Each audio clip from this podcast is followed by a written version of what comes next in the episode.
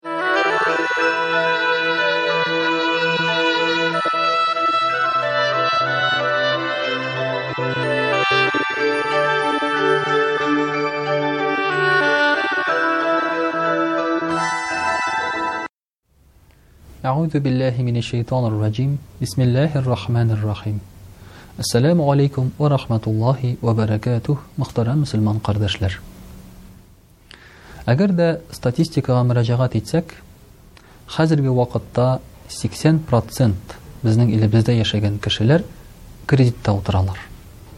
Ягъни алар ниндидер сәбәпләр аркасында бурычка акча алганнар. Чөнки кредит ул бурычка акча алу дип син аны аңла. Элек, мәсәлән, акча булмаса, без күршегә керә идек, туганнарга бара идек, ә хәзер инде банкка барабыз. Ниндидер оешма безгә бурычка акча бирә. Әлбәттә, бушка гына түгел, күбрәк бездән алу өчен. Ләкин ни генә сәбәпле булса да, безгә мохтаҗлык төшкәндә, без бурычка акча алабыз. Чөнки нәрсәдер, ниндидер кыенлыклар килгән вакытта, Акча кирәк булган чакта безнең тормышыбызга ниндидер хәл иткеч чираклар булганда, безгә чыннан да акча кирәк. Һәм әлбәттә инде без каядыр барасы урынга, мәсәлән, кредит алырга мөмкинбез. Инде без аның турында хәсиләшмибез, хәләлме ул, хараммы. Ләкин имам Газали әйтә, әгәр дә ди, кеше Яшәренә түгел.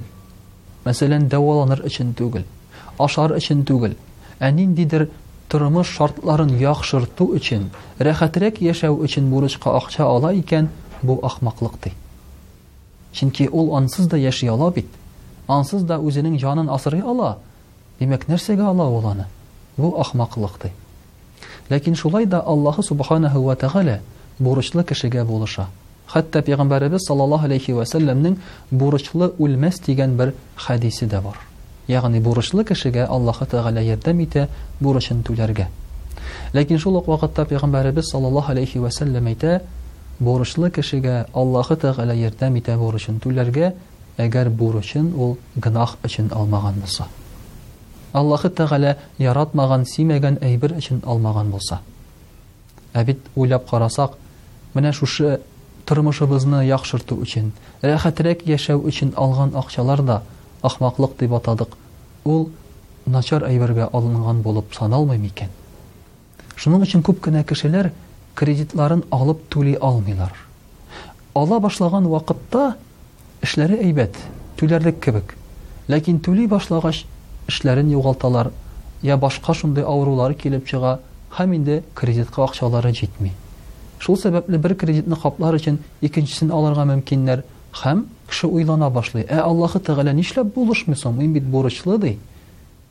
Менә шулай итеп, адәм баласына, мөхтәрәм кардәшләр, Аллаһы Тәгалә булышмаска да мөмкин бурычын капларга, әгәр аның бурычы гөнаһлы эшләр өчен булса. Бигрәк тә мәсьәлән кайчагында гаҗәпләндерә кредитка акча алып ял итәргә киткән кешеләрне. Чөнки син ял итәргә бармасаң, сиңа бит бернәрсә булмый. Аңлашыла, әгәр дә балаң авырып ятканда, син бурычка алып шушы балаңны дәваласаң, дару алсаң, чит илгә алып барып операция ясасаң, Ансы аңлашыла.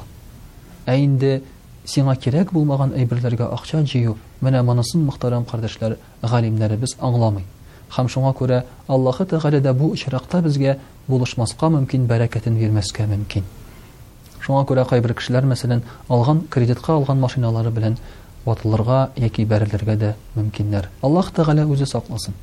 Хәрбер гамәлләребез турында Уйланырга тиешбез, мөхтәрәм кардәшләр, чөнки бит бөтенебез дә Аллаһы Тәгаләнең әмере белән йөрүчеләр һәм барыбызны да бит бер Аллаһы Тәгалә ризыкландыра.